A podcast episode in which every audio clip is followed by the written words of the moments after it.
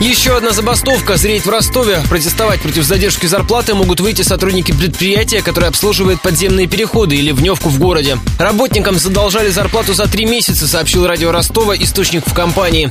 На балансе предприятия почти полсотни водостоков, почти все подземные переходы и несколько мостов. Ситуация с зарплатой ухудшилась после смены директора.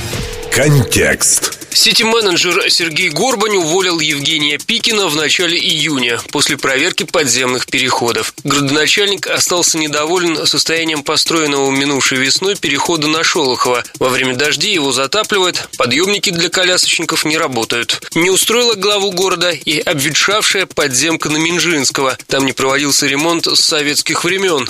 Горбань назначил новым начальником Бориса Придухина. Раньше тот работал главным инженером компании Центра Дорстрой.